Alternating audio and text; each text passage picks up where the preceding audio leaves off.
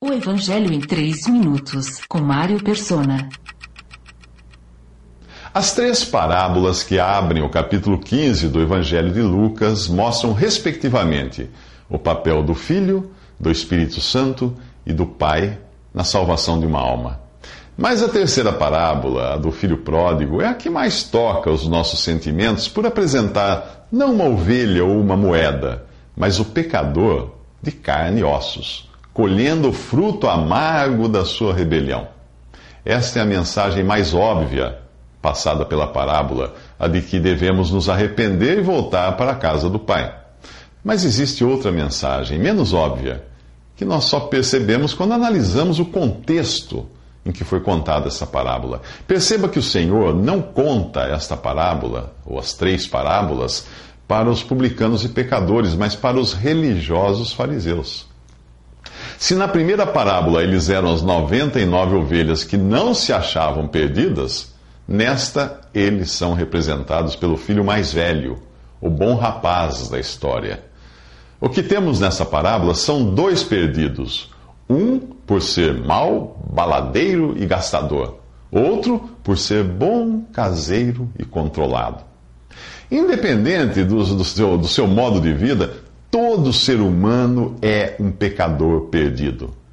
Talvez você pergunte a razão do título desta mensagem ser o pai pródigo e não o filho pródigo. Se nós considerarmos que pródigo significa gastador, podemos dizer que o pai da parábola é bem mais pródigo que o filho rebelde. Por quê?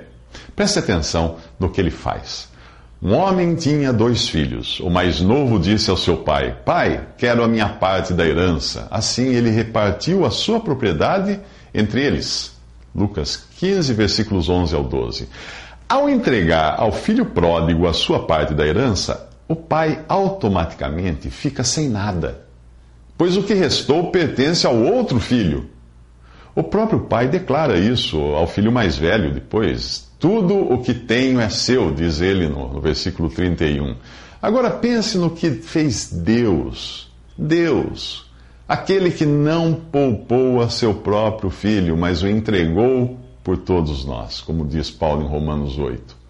Porque Deus tanto amou o mundo que deu o seu Filho unigênito para que todo o que nele crer não pereça, mas tenha a vida eterna. João fala isso capítulo 3, versículo 16 do seu Evangelho, o filho pródigo desperdiçou os seus bens.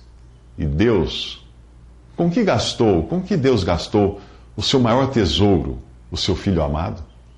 Com pecadores como eu e você. Com ladrões, prostitutas e corruptos da pior espécie.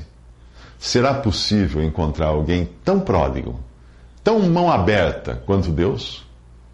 Nos próximos três minutos, nós vamos acompanhar as desventuras do filho pródigo em seu caminho de volta à casa do pai.